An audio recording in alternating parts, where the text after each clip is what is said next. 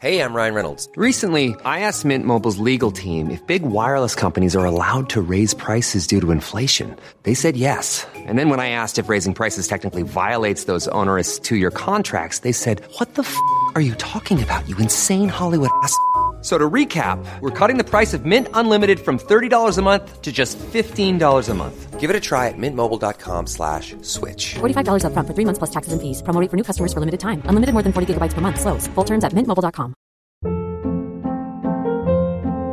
Hold up. What was that? Boring. No flavor. That was as bad as those leftovers you ate all week. Kiki Palmer here, and it's time to say hello to something fresh and guilt-free. Hello Fresh. Jazz up dinner with pecan-crusted chicken or garlic butter shrimp scampi. Now that's music to my mouth. Hello Fresh. Let's get this dinner party started. Discover all the delicious possibilities at hellofresh.com. Hey, it's Ryan Reynolds, and I'm here with Keith, co star of my upcoming film, If, only in theaters, May 17th. Do you want to tell people the big news? All right, I'll do it. Sign up now and you'll get unlimited for $15 a month in six months of Paramount Plus Essential Plan on us. mintmobile.com slash switch. Upfront payment of $45 equivalent to $15 per month. Unlimited over 40 gigabytes per month. Face lower speeds. Videos at 480p. Active Mint customers by 531.24 get six months of Paramount Plus Essential Plan. Auto renews after six months. Offer ends May 31st, 2024. Separate Paramount Plus registration required. Terms and conditions apply if rated PG. Man märker ganska snabbt att det spelar ingen roll vad du har för bakgrund, från vilken familj du kommer, från vilken ekonomisk eh, status, vilken utbildning du har. Kan man inte språket, folk vet inte riktigt om din historia, då är du ingenting. Jag tror att någonstans kom jag till en punkt i mitt liv där jag vill inte vara en i gruppen. Jag var så trött på den här kollektiva anställningslivet. Och då kände jag så här att även hade jag varit en bra och lojal anställd, där är inte min plats i livet. Min kamp för att skapa ett varumärke och ett namn för, för mig själv, för mina barn som ska vara stolta över att bära det här namnet och komma ur liksom den här att inte vara nobody, att vara somebody.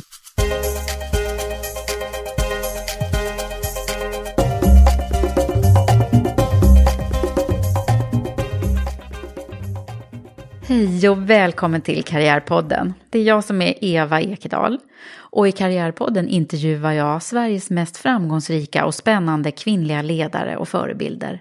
För vi behöver ju belysa fler kvinnliga förebilder. Och den här veckans gäst är den fantastiska företagsledaren, entreprenören och investeraren Shori Sand. Hon kom till Sverige från Iran när hon var 24 år och började arbeta inom sjukvården som barnmorska. Hon startade sedan den privata barnmorskemottagningen Storken som blev grunden till företaget Avesina. Och Avesina växte sig under åren till en stor vårdkoncern med 1400 anställda och närmare en halv miljard i omsättning. Hon blev med andra ord väldigt framgångsrik och sålde sin verksamhet för några år sedan.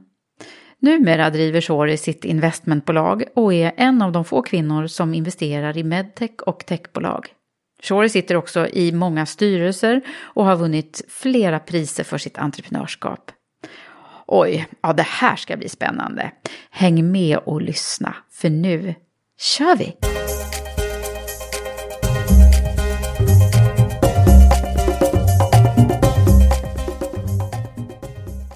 Välkommen Shori Tack! Till Karriärpodden. Gud vad jag är glad att du är här. Så kul att vara här. För du är ju en eh, het poddare nu också. Du har varit med i flera poddar och, och det, det, du, är, ja, du är ju redan en känd person, men, men äh, ännu mer het just nu. Ja, får vi se. och jag är jättenyfiken eh, för att äh, jag har ju lyckats läsa en hel del och lyssnat och så, men det ska bli roligt att få prata ordentligt med dig nu. Och jag tänker att eh, alla som inte känner dig kanske ändå behöver någon form av summering. Du har ju, eh, du har ju verkligen byggt upp en, en stor business här i Sverige. Inom ett område som jag kan tänka mig att det inte är så lätt att bara slå sig fram. Långt ifrån enkelt. Ja. ja. Men ska vi, ska, vi börja, ska vi börja där helt enkelt? Hur gick det till när du började bygga upp din stora business? Jag tror att kanske tanken från början det var inte att jag vill bygga ett jättestort business. Det var inte storleken som jag var ute efter. Jag tror att någonstans kom jag till en punkt i mitt liv där jag vill inte vara en i gruppen. Jag var så trött på den här kollektiva anställningslivet. Alla går in klockan sju till avdelningen, samma kläder, Mm. samma rutiner, samma sätt att prata, samma sätt att tänka. Att inte tänka annorlunda, att inte se ut annorlunda. Och försöker att passa in, alltid, i alla lägen. Och då kände jag så här att även att jag var en bra och lojal anställd, där är inte min plats i livet. Nej. Hur länge hade du, för du kom till Sverige, hur gammal var du när du kom till Sverige? 24. 24. Jag var så ung. Ja. Så jag, jag var 20 år. Jag, hade, jag kom hit med min familj, min man och eh, mina två söner. Den ena var två år gammal och den andra var fyra år gammal. Så vi kom hela familjen och innan dess hade jag min bror här och min mans familj. Och, så Okej, vi, så det fanns en koppling till Sverige? det fanns en koppling till Sverige, ja det fanns ju. Så att eh, jag kom 87, en kall dag. Mars. Och det kanske inte var tanken att stanna här. Vi kom på bara för en kort tid. Och det var de svåra tider i Iran under 80-talet med allt som hände och liksom det var, det var tufft. Det var väldigt, väldigt tufft och eh, leva under 80-talet i Iran och, eh, och framförallt jag ville inte att mina barn skulle växa i, i ett samhälle där man får inte tänka själv och man får inte bestämma över någonting och man har ingenting att säga och det fanns ingen upside för någon i någon ålder. Vad Sen- jobbade du med i, eller pluggade du då innan i, i Nej, jag var bland dem som har alltid haft bråttom i livet. Ja. Jag var, jag var Redan då? Redan då, ja. Jag, jag var 15 år när jag tog min student. Jag var 19 när jag var klar med min universitetsexamen i Iran. Och eh, jag eh, fick mitt examen på en torsdag och sen eh, på en lördag. Där är det lite annorlunda när jag säger oh, lördag. Eh, mitt första jobb som 19-åring, jag var det yngsta. I, I socialdepartementet där som jag fick jobb. Så jag jobbade faktiskt två år och eh, jag var eh, om man ska översätta den direkt från persiska till, till svenska, någon form av regionchef inom primärvården. Och eh, så väldigt ung tog jag den här rollen och jag ville åstadkomma en förändring. Men Så du där- var chef redan från början? Ja, eller? 21 år var jag chef. Och eh, åkte runt till olika kliniker runt omkring. Liksom. Och, eh, och det var någon form av reform på gång där. Men samtidigt min mentalitet, mitt sätt att vara passade inte riktigt heller. För att är man självständig och man vill ha någonting nytt och man inte vill vara följare, det är alltid svårt. Och det här är ingenting som man bestämmer sig för att där jag vill inte vara följare eller jag vill vara. Det är så bara. Ja. Det är en mentalitet, det är en Du har det i egenskap. dig på något sätt? Jag tror att alla har i sig. Våra egenskaper är ett resultat av en uppfostran, erfarenheter och vad vi ser och hur vi påverkas. Det formar oss till den människa som vi är idag. Jag tror att mitt barndom har kanske och eh, de olika roller som mamma och pappa hade. Liksom, Ja, vad, berätta, vad gjorde de? Eh, mamma var ju rektor för, för eh, en ganska stor skolan. Hon var väldigt självständig kvinnan. Eh, för hen, under hennes tid, liksom, om man tänker så här.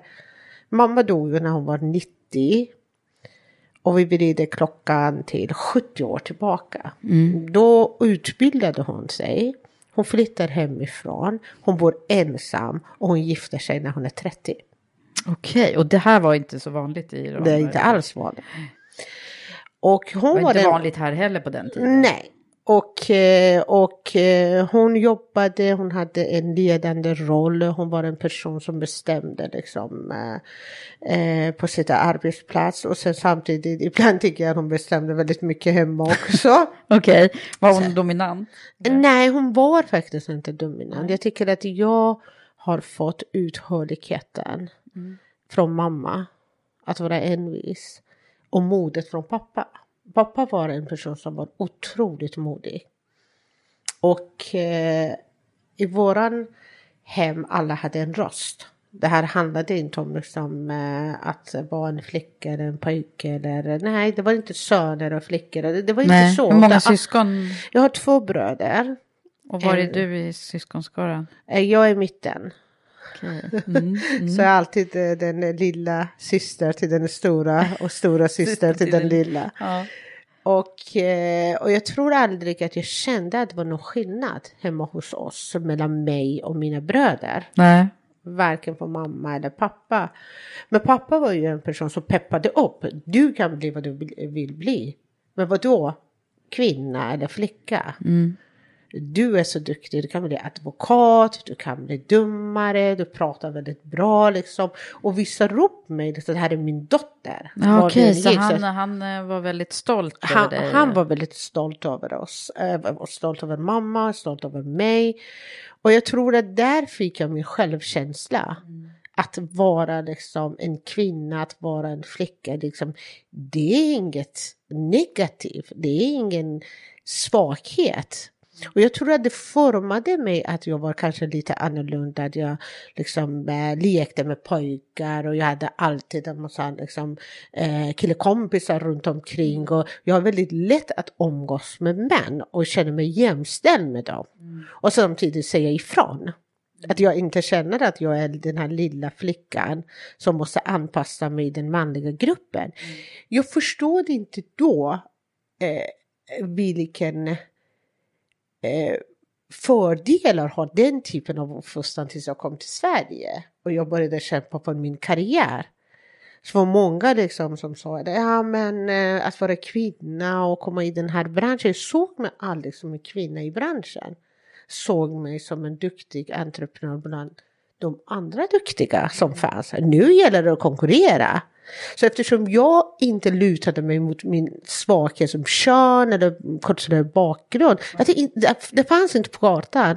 Och när jag tänker nu när jag blir lite äldre och förhoppningsvis lite klokare, med tiden. Ja. Att det här är tack vare den uppfostran mm. att jag hade en mamma som på den tiden var förebild bland få kvinnor som hade ett ledande roll. Mm. En kvinna som hade en väldigt bra track record mm. i, i sin bransch, jobbade ekonomiskt oberoende och hade pappas respekt ja. och familjens Och det här respekt. var förstås lite ovanligt då? Ja, det var ovanligt. Och en far som hade en sån kvinnosyn som gav den friheten till sin dotter och sin fru att forma sitt liv och vara stolt över dem. Jag har aldrig hört en enda gång att pappa säger men det här är ingenting för flickor. Det är, det är få förunnat kan jag känna. Nej men eh, att, att det är så likställt liksom. Ja, eh, och att, att man får så mycket. Det är så viktigt det där som händer de där första åren ju eh, i livet och att man får i sig rätt saker. Men hur gick det till sen då när du var föräldrarna kvar? Nej, pappa dog ju äh, av hjärtinfarkt äh, när jag var 14 år. Mm. Och det här satt sitt spår förstås. Ja. Eh, men mamma gick bort förra året. Okay. Och eh, mamma följde med oss, eller kom ett år efter oss till, mm. till Sverige. Hon mm. kom 88. Okay. Så vi var en familj igen så här. Hade alla här ja, mm. ja, exakt. Så, mm. så, vi bodde väldigt nära, jag och eh, min bror och min brors familj. Och mamma. Mm. Och det hade sina fördelar också. Att det var mm. mycket kärlek, det var mycket stöd. Vi hjälpte varandra väldigt mycket. Och vi skapade vår egen trygghet också. Mm, mm. Och alla var ju liksom eh, arbetsamma och alla är ju framgångsrika. Och, så att, eh, mm. och mamma var ju mycket stöd att ta hand om barnbarnet. Ja. Och liksom, ja, så ja, det var det bra. Var, ja. Men när ni, när ni då flyttade, hur, hur gick hur var tankegångar? Det måste ju liksom krävas, tänker jag, sin, när man ska ta det beslutet. Jag tror att många av oss som eh, lämnar vårt fosterland, om man säger så. Vi hamnar i en situation där vi tänker inte så mycket längre. Och vi vet att det som vi har, det är inte bra.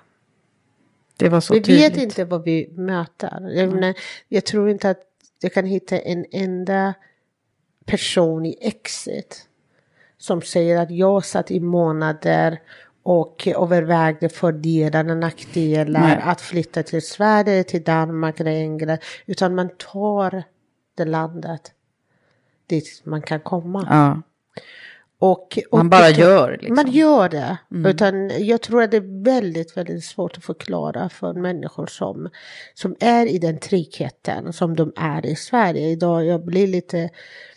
Jag förstår att Sverige kanske inte är samma Sverige som det var för 30 år sedan. Men det är inte världen heller.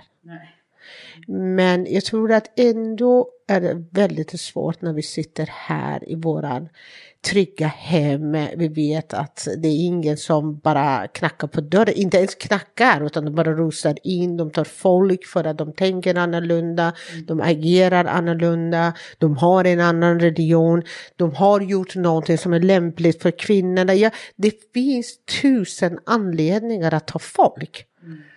Jag tror inte att de förstår att människor kommer till en punkt i livet att de lämnar allt bara för den lilla tryggheten. Och jag tror att jag, jag menar, min äldsta bror flyttade innan revolutionen. Han flyttade 78. Eh, eller 77, ett eller två år innan eh, revolutionen. Ja. Vilket år var revolutionen? Eh, 79. 79.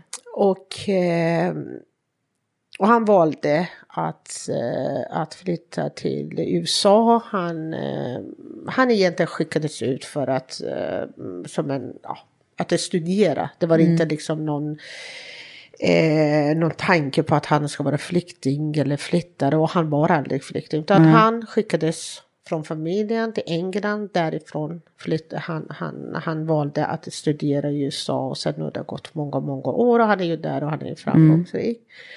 Min eh, yngsta bror eh, valde att inte eh, vara i Iran under krigstiden. Och eh, han kom till Sverige som flykting och han hamnade också här. Mm. Jag menar, när han lämnade Iran, det visste man inte riktigt var han hamnar. Och sen ringde han en kväll och sa jag är i Sverige. Och vi visste inte riktigt vad Sverige, vi visste ju vad Sverige är och då mamma var väldigt ledsen och satt och grät och det är jättekallt och han kommer inte överleva. Det är Och bara var den här- isbjörnar där uppe. Ja, exakt, nej, men det var ju så, det var inte isbjörnarna, vi såg inte en enda, en i alla fall på 30 år när vi kom. Men det roliga det var ju att eh, mamma gick ut och köpte sådana garn och började väva liksom tjocka tröjor och skicka till honom. För att det enda som hon gjorde, han, hon tyckte att det var jättekallt och jag tror att det var det kalla, sommar, eh, kalla vinter, så var det extremt kallt.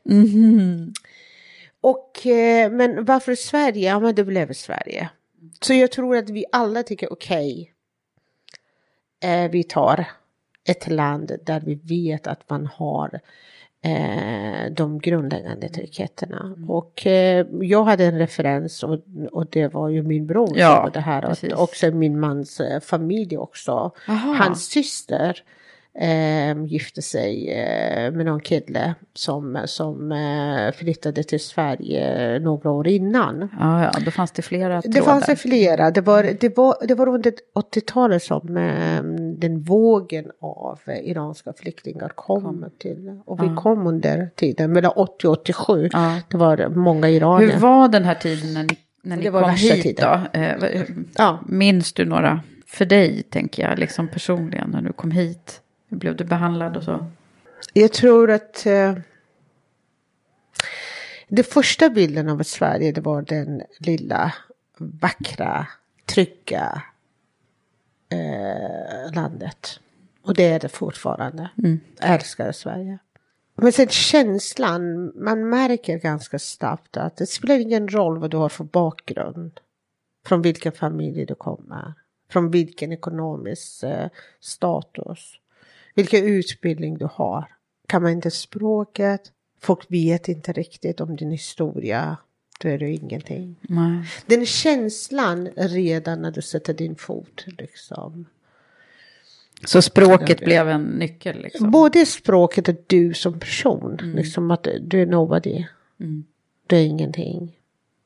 Hur lång tid tog det för dig innan du liksom eh, lärde dig språket och tog dig? Ett och ett halvt år. Jag kom 87 och det var eh, mars 87. Och på den tiden eh, fick man eh, läsa svenska, eller alla kurser startade två gånger om året. En gång under hösten som kallas hösttermin och vårtermin. Så att man kom mitt i terminen. Då Vilken fick, man liksom, Ja. då fick man gå hem och komma nästa termin. Men jag började svenska för invandrare ganska fort. Och sen var jag också väldigt, väldigt eh, tveksam att fortsätta i den här kursen. Det var ju liksom en grupp i alla åldrar med olika bakgrunder och utbildningar och olika visioner för livet. Jag satt i samma kurs som min mamma i princip. Och då fick jag veta att eh, Linköpings universitetet har ju två... För det var Linköping ni kom till? Ja, vi kom till Mjölby utanför Linköping. Men alla kurser var ju i Linköping. Och då, då fick vi veta att eh, Linköpings universitetet har ju två intensiva kurser för eh, akademiker som ville komma in i arbetslivet väldigt fort. Och eh, kunde man få även en garantiplats för att eh, komplettera sin utbildning eller gå om sin utbildning på, på, på universitetet. Det sökte jag och eh, vi kom in. Så det blev ett år intensiv svenska.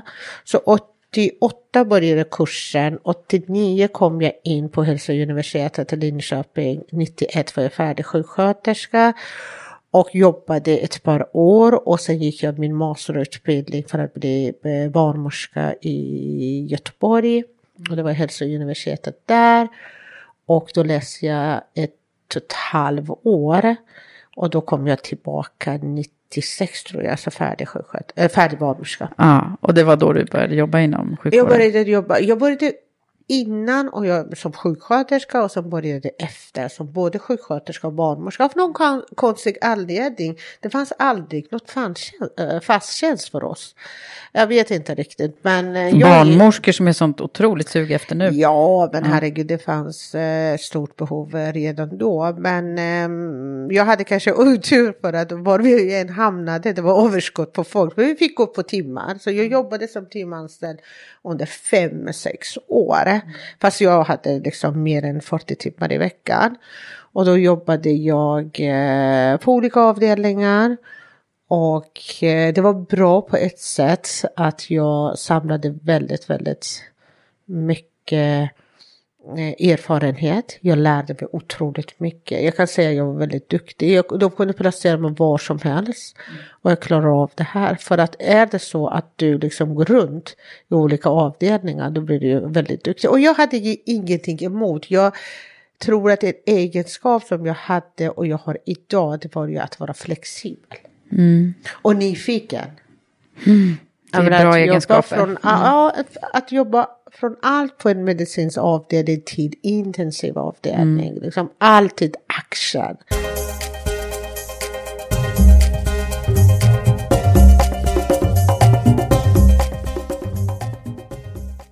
Vad tyck, jag måste bara fråga, det här med att man, att man väljer yrket, det är alltid så fascinerande att höra vad, vad, vad man, varför det blev just barnmorska som du siktade på. Ja, jag var skolsköterska i Iran så det just det, liksom den Att här det med var- det var vården. ja. vården då? I början var det liksom eh, lite tveksam om man ska satsa på läkarlinje eller ska göra någonting annat. Men sen visste jag någonstans att jag kommer aldrig vara den personen som går in på sjukhuset på morgonen och kommer ut liksom på eftermiddag. Jag, jag, jag måste göra någonting annat.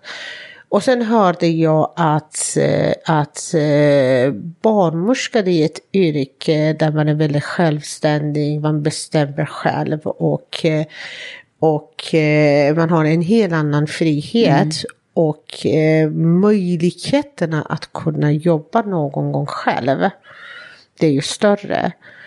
Och jag tyckte om barnmorskeriet också. Jag tyckte om Mm. Det nära måste ju vara relation. fantastiskt att förlösa små barn.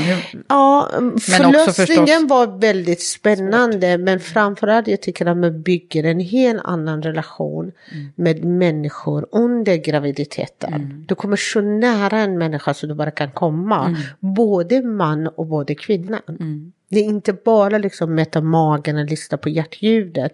Utan det är så mycket om relationer och det är så mycket Mm.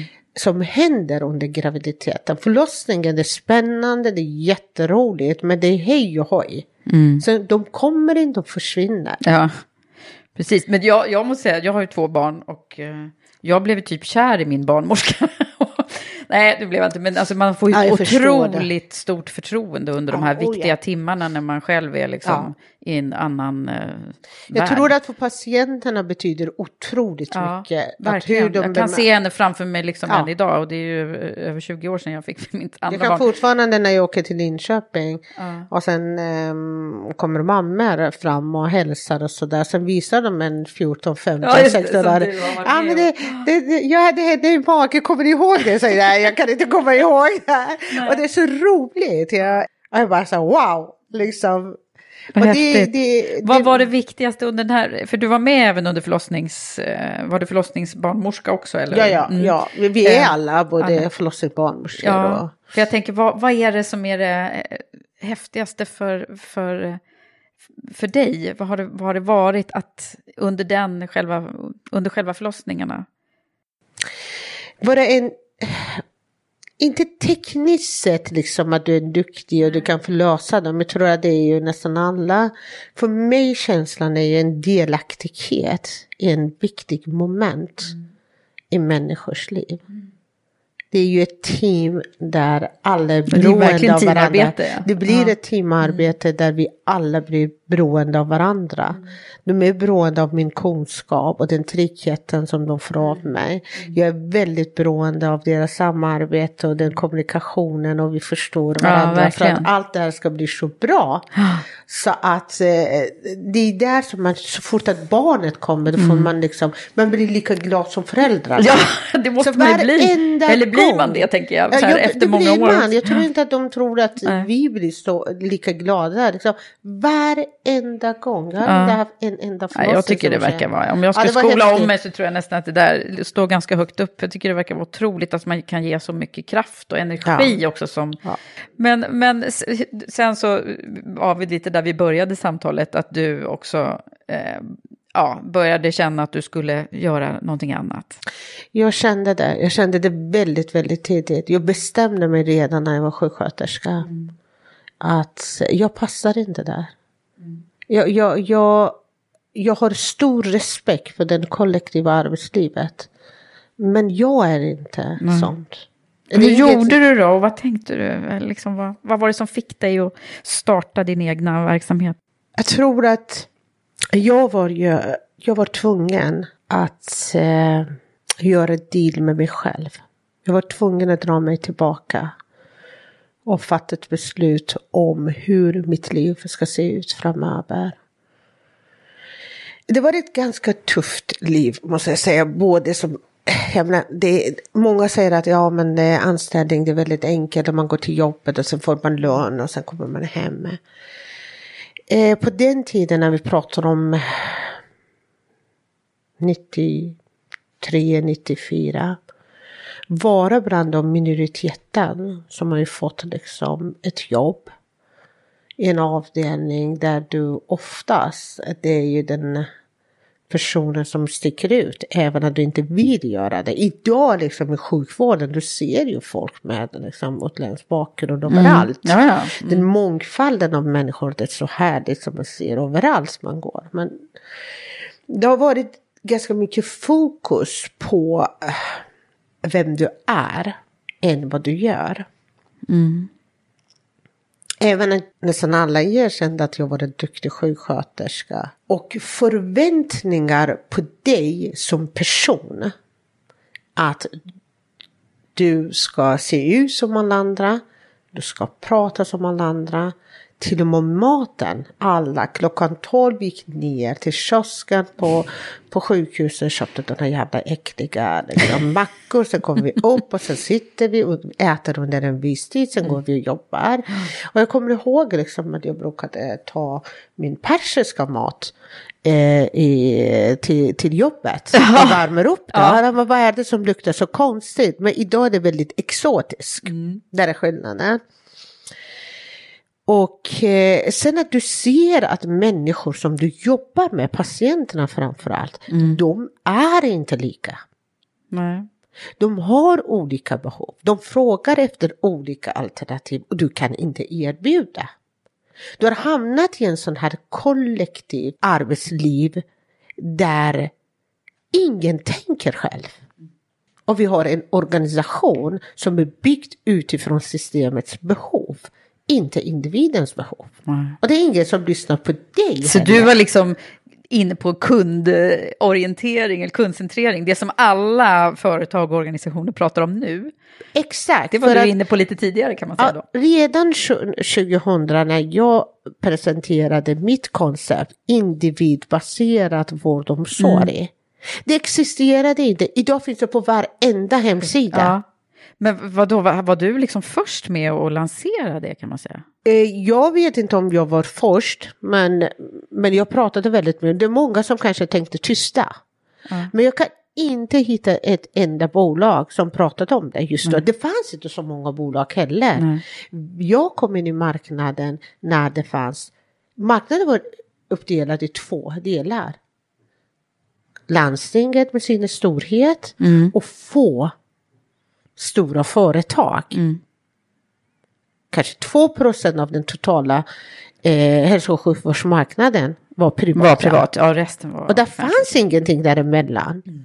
Om det fanns två eller tre lite större företag, de var inte lika stora som de är idag heller. Mm. Men de fanns där och de var det enda alternativet. Jag kunde inte se på deras hemsida, jag har aldrig hört det från dem. Men jag kan inte säga med 100 procent att jag är den som... Men jag implementerade det. här, Jag pratade om det, jag stod för det och jag agerade för det. Att vi kan inte behandla människor lika och ge dem lika förutsättningar. Lika bra förutsättningar ska alla ha. Men vi fick lika dåliga förutsättningar. Lägre lön, vi fick de arbetsvillkor som gavs till oss ingen makt över att kunna påverka. Jag kommer ihåg när jag sökte jobb. Jag kommer tillbaka till, till, till eh, Linköping. På den tiden barnmorskorna tjänade kanske 17 18 000 tror jag. Jag fick ett lön på 13,2. Och varför då? då? I don't know. Helt otroligt. Och det var take it or leave it. Uh -huh. För mig var det väldigt viktigt att ha ett jobb. Mm. Så det du tog det då? Mm. Och jag tog det. Mm. Jag tog det för att det fanns en integritet, det fanns, ja men herregud, jag hade en hög utbildning. Mm. Vad skulle jag göra annars? Och de tankarna hur människor kan påverka sin arbetssituation, sitt lön. Mm. Det var det vilka, som drev dig också? Ja, då. och vilka, jag var lite frustrerad också mm. att jobba sex, sju år som timanställd. Mm. Att gå med lägre löner. Att anpassa mig till gruppen. Att vara lika duktig och lydig och gullig. Alltså, jag vill komma ifrån den här att vara gullig och de andra är snälla. Men hur gick det till då? För 2000 drog du igång. Ja, jag tog en paus och det flyttade jag till Norge. Eller jag tog ett jobb ah. som barnmorska i Norge. Jaha, för där tjänar man mer pengar också eller? Både det och jag behövde komma ifrån min arbetsplats. Komma ah. ifrån allt runt omkring mig.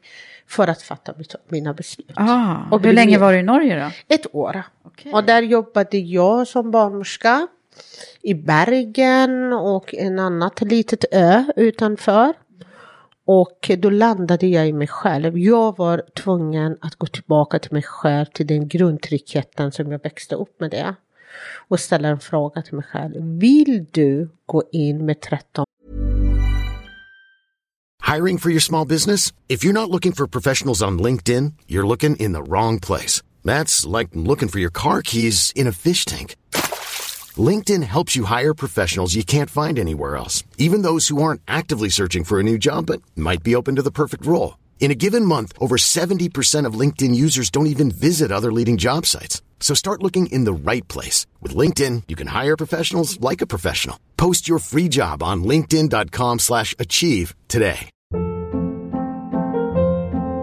Hold up. What was that? Boring. No flavor. That was as bad as those leftovers you ate all week. Kiki Palmer here, and it's time to say hello to something fresh and guilt-free. Hello Fresh. Jazz up dinner with pecan-crusted chicken or garlic butter shrimp scampi. Now that's music to my mouth. Hello Fresh. Let's get this dinner party started. Discover all the delicious possibilities at hellofresh.com. Since 2013, Bombas has donated over 100 million socks, underwear, and t-shirts to those facing homelessness. If we counted those on air, this ad would last over 1,157 days. But if we counted the time it takes to make a donation possible, it would take just a few clicks. Because every time you make a purchase, Bombas donates an item to someone who needs it. Go to bombas.com slash ACAST and use code ACAST for 20% off your first purchase. That's bombas.com slash ACAST, code ACAST. There's never been a faster or easier way to start your weight loss journey than with PlushCare. PlushCare accepts most insurance plans and gives you online access to board-certified physicians who can prescribe FDA-approved weight loss medications like Wigovi and Zepbound for those who qualify. Take charge of your health and speak with a board-certified physician about a weight loss plan that's right for you. Get started today at plushcare.com slash weight loss. That's plushcare.com slash weight loss. plushcare.com slash weight loss. Hey, it's Ryan Reynolds, and I'm here with Keith, co star of my upcoming film, If, only in theaters, May 17th. Do you want to tell people the big news? All right, I'll do it. Sign up now and you'll get unlimited for $15 a month and six months of Paramount Plus Essential Plan on us. Mintmobile.com slash switch. Upfront payment of $45 equivalent to $15 per month. Unlimited over 40 gigabytes per month. Face lower speeds. Videos at 480p. Active Mint customers by 531.24 get six months of Paramount Plus Essential Plan. Auto renews after six months. Offer ends May 31st, 2024. Separate Paramount Plus registration required. Terms and conditions apply if rated PG.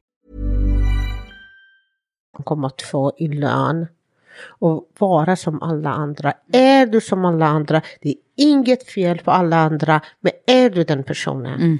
Och, jag så fick- var det nej. inte. Nej. Och då startade du Avesina. Ja, ja, inte Hette Avesina. det Avesina från början också? Nej, det var barnmorskemottagning Storken år 2000. Storken var det. Ja, det är lilla. Storke. Och det är Linköping. Det var Linköping.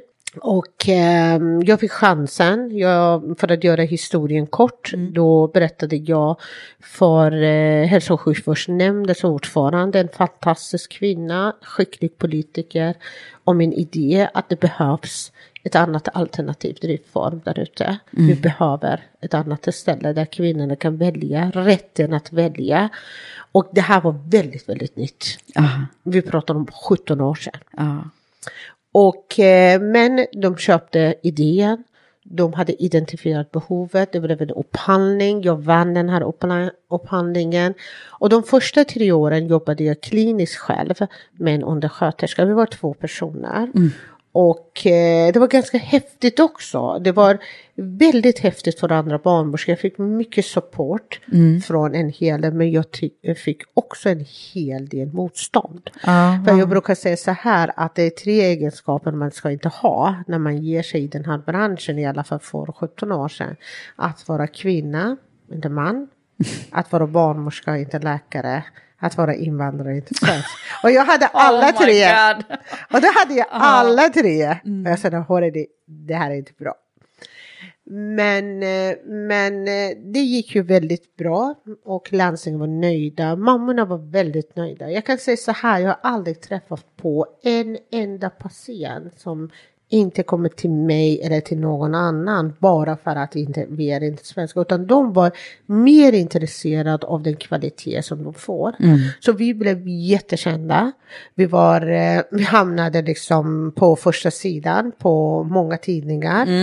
Och vi var först, eller det enda privata barnmorskemottagningen med landstingsavtal. Innan dess var det liksom Mamma Mia som var privat här i Stockholm. just det. Men de hade inget liksom, eh, Landstingsavtal. landstingsavtal. De jobbade helt, var jätteduktiga. Och eh, vi fick besök från alla politiker och hur vi tänker individbaserat. Hur syr ni ihop liksom eh, omvårdnadsplaneringen för gravida och vi hade olika kostrådgivningar till olika men vi frågade först om vad är det ni äter? Istället vi lämnar fram liksom en broschyr, de här grejerna ska du äta, de här grejerna ska just ni det. äta. Ja. Papporna var i fokus också, de var så välkomna så vi hade, vi var först när vi hade pappagrupper. Jag bildade... Va- med en- renodlade pappa, vad, vad, vad, vad är tankarna? Vad är det som gör er oroliga? För att det fanns en tanke, barnet tillhör mamma, det är mamma som bestämmer. Och men det här är en relation mellan tre människor. Och jag ville att de talar om för mig vilken rädsla, vilken glädje de känner och vad de behöver för support. Så vi startade eh, barnskötelsegrupper där papporna fick eh, bada, byta blöja och mammorna stod och tittade. Vi bildade även eh, grupper för unga föräldrar, 15-16-åringar. Så allt det här var väldigt Det var ju nytt också. Det var väldigt nytt. Efter, under tiden jag märkte att gud vi är duktiga. Jag kan det här, jag gillar det här och jag hittar hela, nya, liksom, hela tiden nya idéer. Och jag älskade det här. Det var inte Ja, så du, det, det, det bara syns på hela dig nu när du bara pratar om den här tiden. Det var Ja. roligt att det var börja roligt. bygga. Det var roligt. Jag, jag det var så pass roligt så jag kan med ärlighet, handen på hjärtat, har glömt de elakheter som fanns också. Mm, för det fanns såklart. Vad, vad var det för någonting då? För det första liksom att inte de beslutsfattarna, de ansvariga på, på, på kvinnokliniken förbjöd ju gynekologer att samarbeta med storken. Så jag var tvungen att försörja min Varför Ja, de sa ju att det här är en konkurrerande verksamhet. Det har alltid varit något fel. Ja. Även att de doktorerna som jobbade på sjukhuset där, de jobbade liksom som inhyrda på andra ställen. Eh, det fanns eh, syn på mig som barnmorska, syn på vårt sätt att sköta kvinnor. De kallade våran kvinnor, våran eh, patienter som storkenmammor. När de kom till förlossningen. Jaha. Ja, de är Och det var liksom i ett Ja, nedlåtande... men det var ju kvinnor, vi hade bara en förlossningsavdelning där. Ja. Det är klart att det var deras rätt att föda sina barn där. Ja, och det var storkens mammor. Ja. Och det var, det var mycket sånt. Men, men samtidigt jag tycker att den, den energi och den kraften som fann, kraften för att lyckas hos oss. Mm. Och den positiva respons som vi fick från patienterna gav oss styrkan och ett kvitto att vi är rätt. Och det var du och då hade du anställt några personer också? Jag hade anställt en undersköterska. Ja. Så det var bara ni två från Det början? var ju en- nu vi två. Sen eh, märkte jag att marknaden började öppna upp sig och det är Stockholmsmarknaden som kommer att göra två stora upphandlingar. Men vägen till Stockholm det var ju att ha ett, eh, ett uppdrag av eh, den typ av specialistvård. Och det är så herregud, jag måste få ett sådant uppdrag för att ha det som referens. Just då kommer Karlskrona med en upphandling av eh, gynekologi och abortverksamhet. Och det är så där måste vi ta hem. Om alla ställen i landet, då ska jag gå till Karlskrona. Och det säger alla, det här ligger geografiskt fel, det är jättesvårt att rekrytera, Shuri. Det finns ingen läkare som åker till Karlskrona. Så jag, måste, jag måste ta den. Och vi kommer att göra det. Det låter som att när det är svårt så tycker du att det är extra liksom. Nu ska jag bara göra det. Eller vadå? Jag ska bara göra det. Och det här är väldigt, ibland känns det sjukt, att det här är svårt men jag måste göra det. Jag blir mer liksom, det är liksom eh, taggat Ja. att klara av någonting som är svårt. Än att de här liksom easy grejer. Hur som helst, vi deltog i upphandlingen i Karlskrona. Vi vann det här och vi började att jobba med sjukhuset där. En av de mina bästa uppdrag. Sju underbara år där. Bra samarbete med sjukhuset. Jag fick teamet att funka. Vi rekryterade läkare. Läkarna trivdes där. Patienterna trivdes med oss. Det var då du liksom fick det att flyga riktigt då alltså? Exakt, och då kände jag så här, har jag fått Karlskrona att funka? Jag skulle säkert kunna få Stockholm att funka. Och på den tiden 2005 då kommer vi upp till en omsättning på 5,67 miljoner och det är vi 6-7 personer. Hur som helst kommer Stockholm att göra en upphandling eller flera upphandlingar och då kände jag att jag vill ha gynekologi med abortverksamhet och kirurgi och flyktingvården. Vi tog hem dem och då började bolaget att flyga rejält och det var så svårt att etablera sig i, i Stockholm. Varför var det så himla svårt? Då? Det började konkurrenter att tycka vad är det här för kvinna som kommer in? Jag menar, du är barnmorska, vad vet du om till exempel kirurgi? Det, var, det fanns en Just det, det attityd. finns ju det här med läkare. Ja, Man det fanns måste en vara typ av läkare attityd. för att Ja, exakt. Det vara en, chef inom sjukvården. exakt, det fanns en attityd där ute liksom att ska läkarna jobba för en barnmorska? Det Idag- är, vilken hierarki det är inom sjukvården. Ja, men det är alltså, ju fortfarande. Jag har ju intervjuat Anna Färg Hagansbo också, som är eh, chef för akuten på Danderyd. Och hon är sjuksköterska. Men vi pratade också mycket om det. Ja, Mm. men det är en hierarki, det finns en prestige. Mm. Och eh, Men börjar den inte försvinna nu då? Ja, jag, jag tror att eh, i alla fall 2008-2009 det var många, många läkare som ville jobba för det. Men då var vi liksom ett stort bolag och vi hade liksom läkarna som var ju eh, regionchefer och eh, affärsområdeschefer. Men sen andra sidan hade jag en track record där de visste att ja, men vi har lyckats med det här. Det här är en riktigt vårdbolag. Så vi hade så många jobbansökningar från väldigt, väldigt Vad bra var det som läkare. gjorde då att ni blev så här attraktiva tror du? Jag tror att från början jag satsade på en väldigt bra företagskultur. Där det finns en tidig vision. Jag tror att alla människor, oavsett i vilken position de sitter, de alltid gillar människor med en vision. Och Det måste du är en människa med vision. Jag, jag måste ha det. Jag måste ha det även idag. Det måste finnas en mening med allt vi gör. Sen behöver vi inte filosofera så mycket. Vad var visionen då? Visionen för mig det var ju att ge människor ett alternativ där de väljer. Ge mig själv en chans. Och ett alternativ. Att inte behöva vara anställd. Jag kan göra någonting annat. Jag är kapabel, jag kan, jag är smart. Jag har förstått någonting och det är min rätt att testa om min vision och min idé funkar.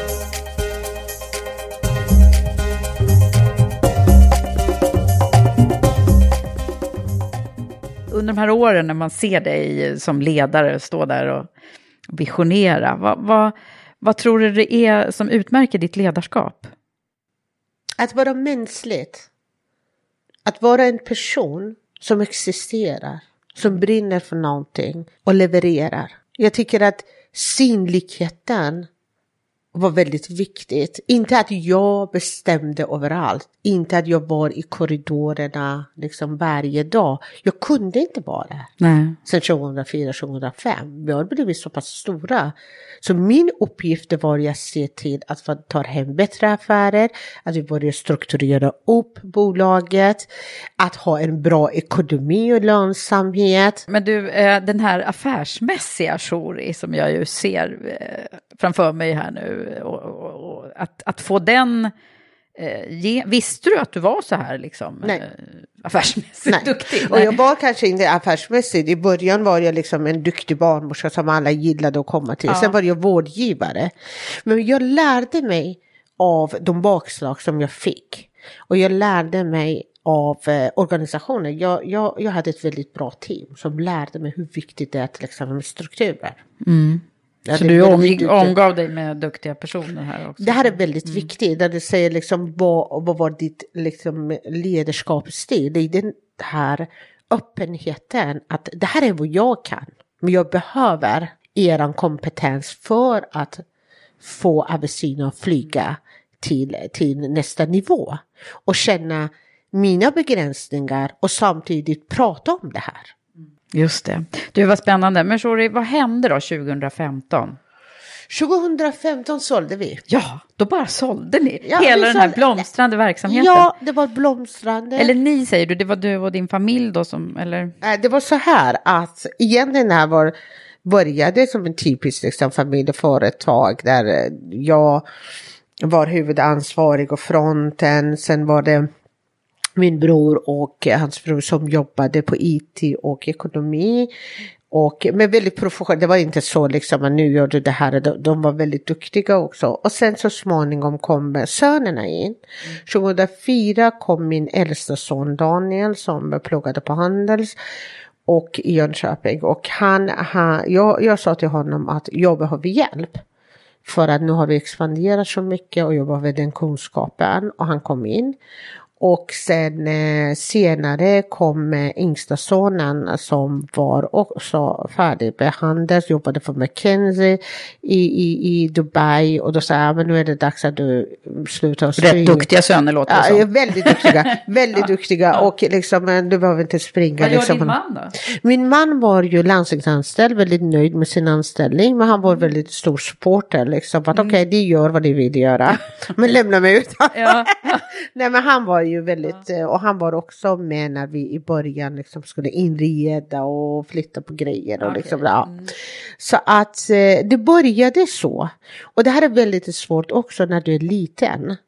Att få in de här riktiga, liksom duktiga, de ville alltid komma till en större bolag. Sen började ledningsgruppen att ändra karaktär och då kom in externa.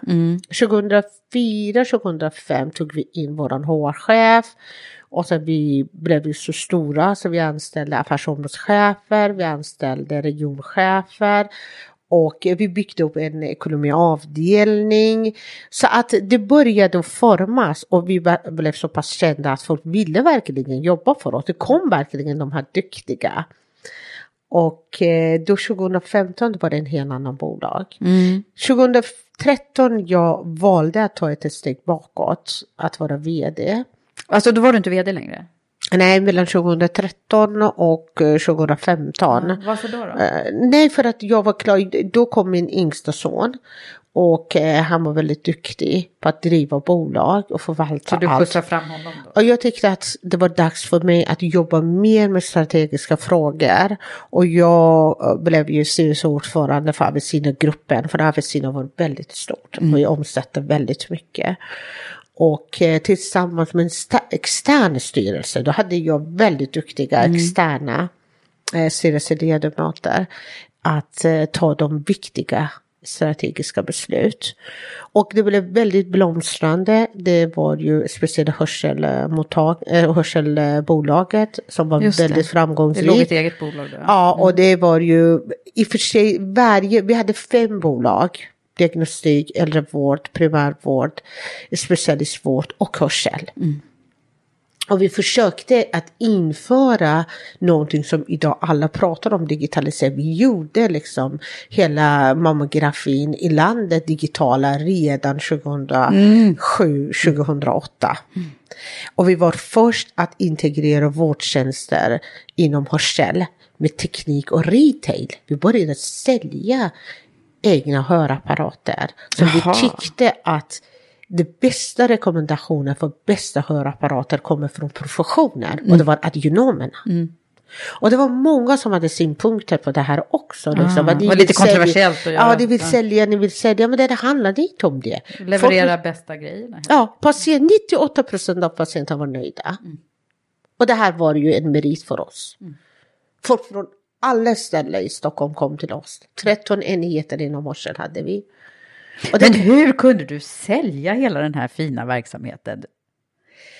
jag tror att jag var inte trött på Avicina. Nej, det Men låter ju inte som det nu när du nej, pratar. Nej, jag älskade Avicina, älskade mina medarbetare, älskade mina uppdrag, älskade mina utmaningar. Jag var trött under en viss tid. Jag var klar. Vi var klara. Vi nådde den utvecklingen som vi ville. Vi drev hela Avicina väldigt framgångsrikt, trots allt. Var sönerna också med på det här att ni skulle göra en exit? Ja.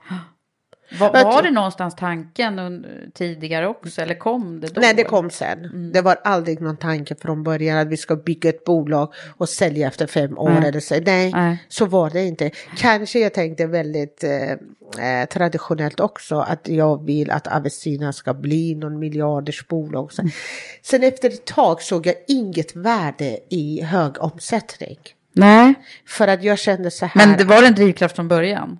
Det var drivkraften Det måste från början. varit, tänker jag. För att jag var pissed off många, många gånger. Att jag sa okej, är det så här, då tar vi den här marknaden från dem. För att vi har olika drivkrafter under liksom, eh, olika tider. Ja. För mig först var drivkraften att ge ett alternativ. Sen var det att bevisa liksom, att vi kan det här. Den tredje var så okej, säger ni så här, vi tar andra. Så det var ju, och det, det var drivkrafter som höll oss levande i marknaden, aktuella, duktiga, gå och lära oss nya saker, vilket marknaden var trött på, de gamla stora. De här gubbarna som kom från de stora världarna, jättesäkra på sin kompetens och de vet allt. Och de kan inte förutse att det är nya tider, det är nya krafter. Och det kommer folk som ni har ingen aning om. Men var de lite kommer. rädda för dig? När du... Jag vet inte om de var rädda. Det kanske var så, men, men eh, det var mer, du vet, det här traditionella sättet. Att alla de här eh, gubbarna går och hoppas att det går åt helvete. ja, men det kommer inte funka. Det har Nej. inte gjort det förut. Så brukar det inte vara. Nej. Jag brukar säga att det här är inte jordbruk som det ska vara bruk eller inte. Det var, det var mycket tyckande och tänkande. Och vi har ju få som är byggare. Vi har många som driver företag i det här landet. Jätteduktiga företagsledare. De har gått på olika utbildningar, Handels och Harvard. Allt det här. Men det här ger inte kvalifikationer att bygga någonting. Du kan driva någonting väldigt bra. Men jag brukar ofta säga så här, blunda att ni kommer in i en skal. Ni kommer in någonstans där det finns ingenting förutom väggar. Och ni gör det här till en verksamhet, en levande verksamhet. Ni gör det till ett koncern. Ni öppnar ögonen och ser att det finns rum där det finns patienter, det är människor. Det, det, det är inte lätt. Nej, för dem att visualisera ens en gång. Och det är just de typer av människor som har så mycket att säga om folk som är byggare. Men du är en riktig byggare. Men eh, nu måste jag backa till den där frågan igen. Vad, vad hände då 2015? Då sålde du. Vi, sålde, vi skapade ett bolagsvärde som var bra. Vi skapade ett system som var självgående. Och eh, vi har åstadkommit den utveckling som vi ville. Vi, kom, vi kunde inte komma längre än vad vi hade kommit. I alla fall i den formen, i de avtal, i de uppdrag som vi hade. Och vi fick möjligheten att göra det. Och det var, det var tufft. Jag kan inte säga så här att jag satt kall och sa då var jag färdig, nu säljer vi det. Nej, det, det är en process i sig. Det var en process och jag kommer ihåg när vi tecknade alla de här eh, papperna. Jag var utomlands. Och nå, när advokaterna ringde och sa nu är det klart och transaktioner har skett. Och folk var glada. Jag gick ut för att jag kunde knappt andas. Jag gick ut och tog en promenad mm. vid stranden. Och då kände jag okej, now what? Ja, vadå? Var du nästan lite tom eller? Det blev tomt. Förstår det. Plötsligt försvann ju allt som jag kämpade för. Plötsligt känslan, jag kan bli fortfarande berörd av det här. Mm, jag att- förstår, jag blir också det här. Att, att inte träffa de människor som var så pass lojala och byggde upp varenda bolag med mig. Och då kommer plötsligt alla minnen från dag ett. Och alla små konversationer kanske med vissa anställda, saker och ting som kanske ah, inte funnits på många år. Och eh, min kamp Nu sitter jag och får tårar i ögonen. Ja, och min kamp för att få in valfrihet, för att få in en förebild som har kommit utifrån och ändå kan göra nytta. ja, verkligen. Min kamp för att skapa ett varumärke och ett namn för, för mig själv, för mina barn som ska vara stolta över att bära det här namnet. Och komma ur liksom den här att inte vara nobody, att vara somebody i det här landet. Mm. Det var, det var många andra drivkrafter än att bygga ett företag och bli rik på det. Det är klart. Vi idag sitter i en sits med en helt annan finansiell muskler, kompetens, nätverk och track record. Så ska vi nämna det kanske, vad, vad du faktiskt gör idag? Mm. Jag, jag startade mitt investmentbolag för ett år sedan. Och jag har hunnit med två investeringar i två startup. Eh, Foster som är en, en eh, app för mat och hälsa. Så vi har lanserat det produkten nu. Och den har hamnat, där är också framgångsrik. Ja. Vad än gör, det blir bra. För det, kände du på dig att det här är något bra? Det är bra. Det, det är ju också en grej när du själv har byggt upp någonting och du blir människokännare. Du investerar i som är- entreprenörer, hur hårt de jobbar. Om det här är som jag brukar säga, en vision eller en hallucination. Finns en marknad där ute. Liksom sättet som de liksom tänker att bedriva företag. Det här är jätteduktigt gäng. Och deras app har hamnat på tredje plats nu i sin kategori. Så jag är jättestolt över den här Härligt. investeringen. Och sen har jag en annan investering inom eh, medtech. Det är Bioreperia som de håller på att ta fram en eh, cancerdiagnostikmetod. Det är en långtidsinvestering. Mm. Det känns ju också naturligt i Det är ditt område naturligt. där. Mm. För mig är det väldigt viktigt att förstå mig på affärsidé. Ja. Är det någonting som jag inte förstår, även när det är jättebra idé, Mm. och jag känner att jag är beroende av andras kompetens att översätta saker och ting. Jag går inte in, jag vill ha min full engagemang och fokus Mm. också. Och jag går inte in och bara investerar i pengar. Utan jag vill att bolaget använder min kompetens i bolagsbildning, struktur, kanske på något Mm. Det sätt. ju, måste ju bli väldigt mycket roligare då. Det är mycket Ja. roligare. Och jag tror att de flesta entreprenörer som går in och investerar, de har någon form av engagemang. Så det är det som jag gör. Och sen har jag en del eh, samhällsdebatter. Det här om eh, vikten utav en öppen marknad och en bättre näringslivsklimat. Jag tycker det är väldigt viktigt. Sen får vi se vad som händer. Det har gått bara ett år. Får se vad som händer när du har varit med i Karriärpodden här nu. Ja, just det. Jag kanske skapar mig en ny karriär.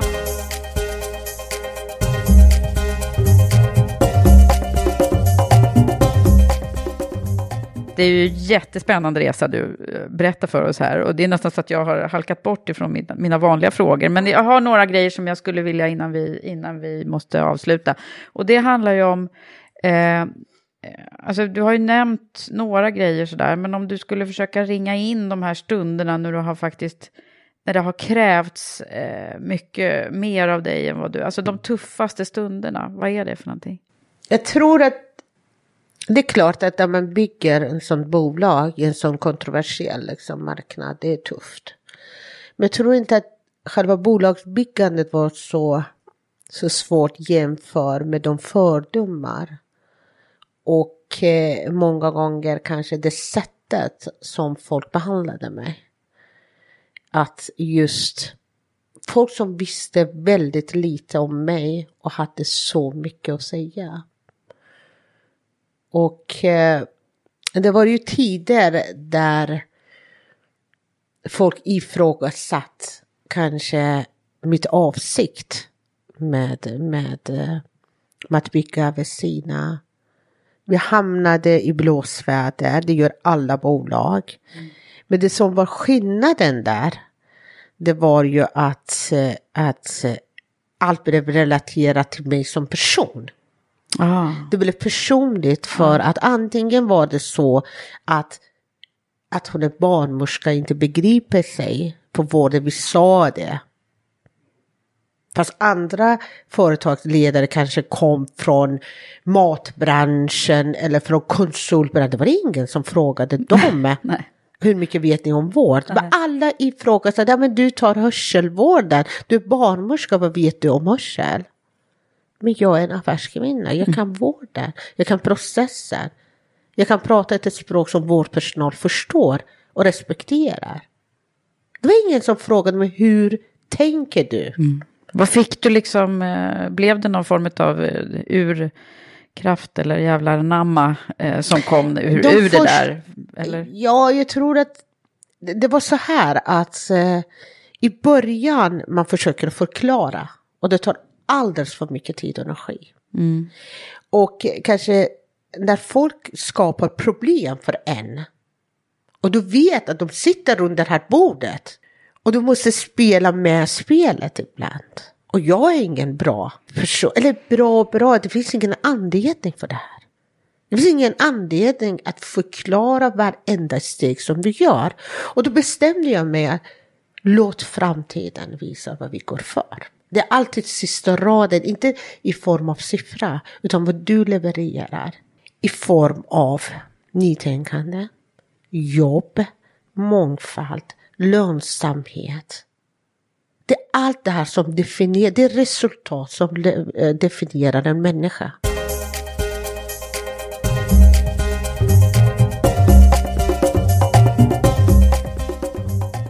Jag tänker så här, Shori, vad, vad, om man liksom eh, skulle eh, sammanfatta nu, vad är, vad är det tror du som har varit den, de viktigaste liksom, lärdomarna för dig? Vad är det som har präglat dig till att bli den här framgångsrika ledaren som har kunnat bygga den här koncernen? Vad tror du? Vad är det för nycklar som du har haft så här? Du, du har nämnt lite där, men vi kan sammanfatta. Jag tycker för det första hade jag en klar vision med Avicina. En vision som gick att implementera i verkligheten. Det här var väldigt viktigt.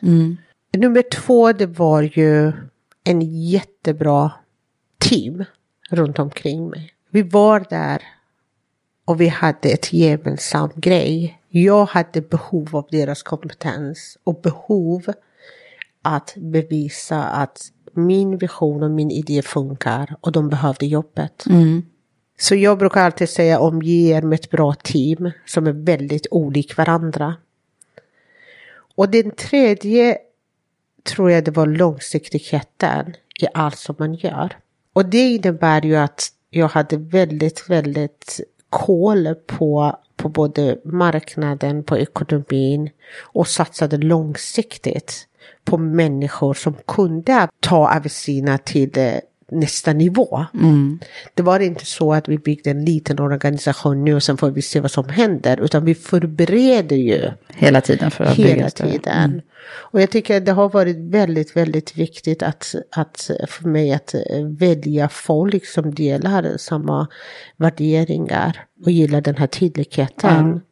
Tydligheten har varit A och O i mitt ledarskap och ärlighet och transparens.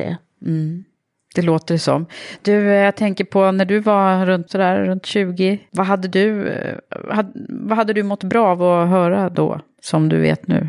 Hur eh, tänker du? Nej, men jag tänker när man är ung och när man inte vet alla de här sakerna som du vet nu, om hur det är att driva bolag och så. Nu lät det ju som du hade en väldigt bra självkänsla redan från början, men var det någonting annat som du hade, så här, som du vet idag, som, som du skulle vilja säga till ditt 20-åriga jag? Ingenting är omöjligt. Jag brukar ofta säga till de här eh, unga tjejer och killar som frågar mig, jag säger om jag kom till det här landet, 24 år gammal med två barn, inget språk och ingenting i bagaget och lyckats. Det kan ni göra det bättre. Jag tycker det, det har varit, även, även jag, även att jag hade självkänsla, man gnäller väldigt mycket över vad som inte funkar. Och då missar man väldigt, väldigt mycket saker och ting som verkligen funkar. Som funkar, ja. Som funkar, ja. Ja, det var ju väldigt fina ord.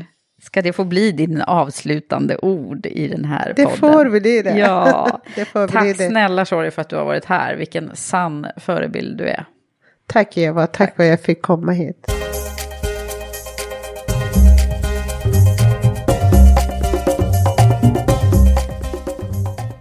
Ja, tack Shori. Vilken fantastisk historia. Ja, allt är ju faktiskt möjligt om man tror på något riktigt, riktigt mycket och sedan genomför det.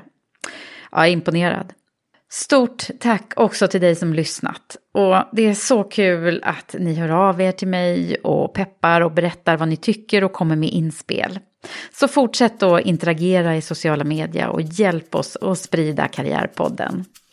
Ha det nu så bra så hörs vi snart igen. Hej så länge!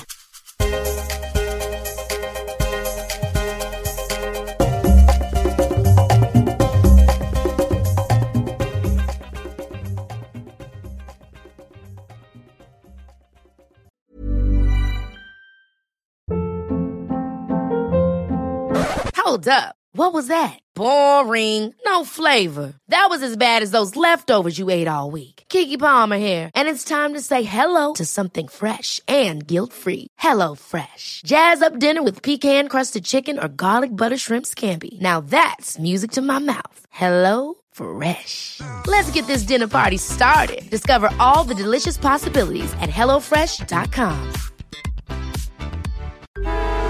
Traffic jams, tailgating, pileups. Ugh, the joys of driving. How could it get worse? The federal government wants to have a say in what you drive. That's right. The Biden administration's EPA is pushing mandates that would ban two out of every three vehicles on the road today.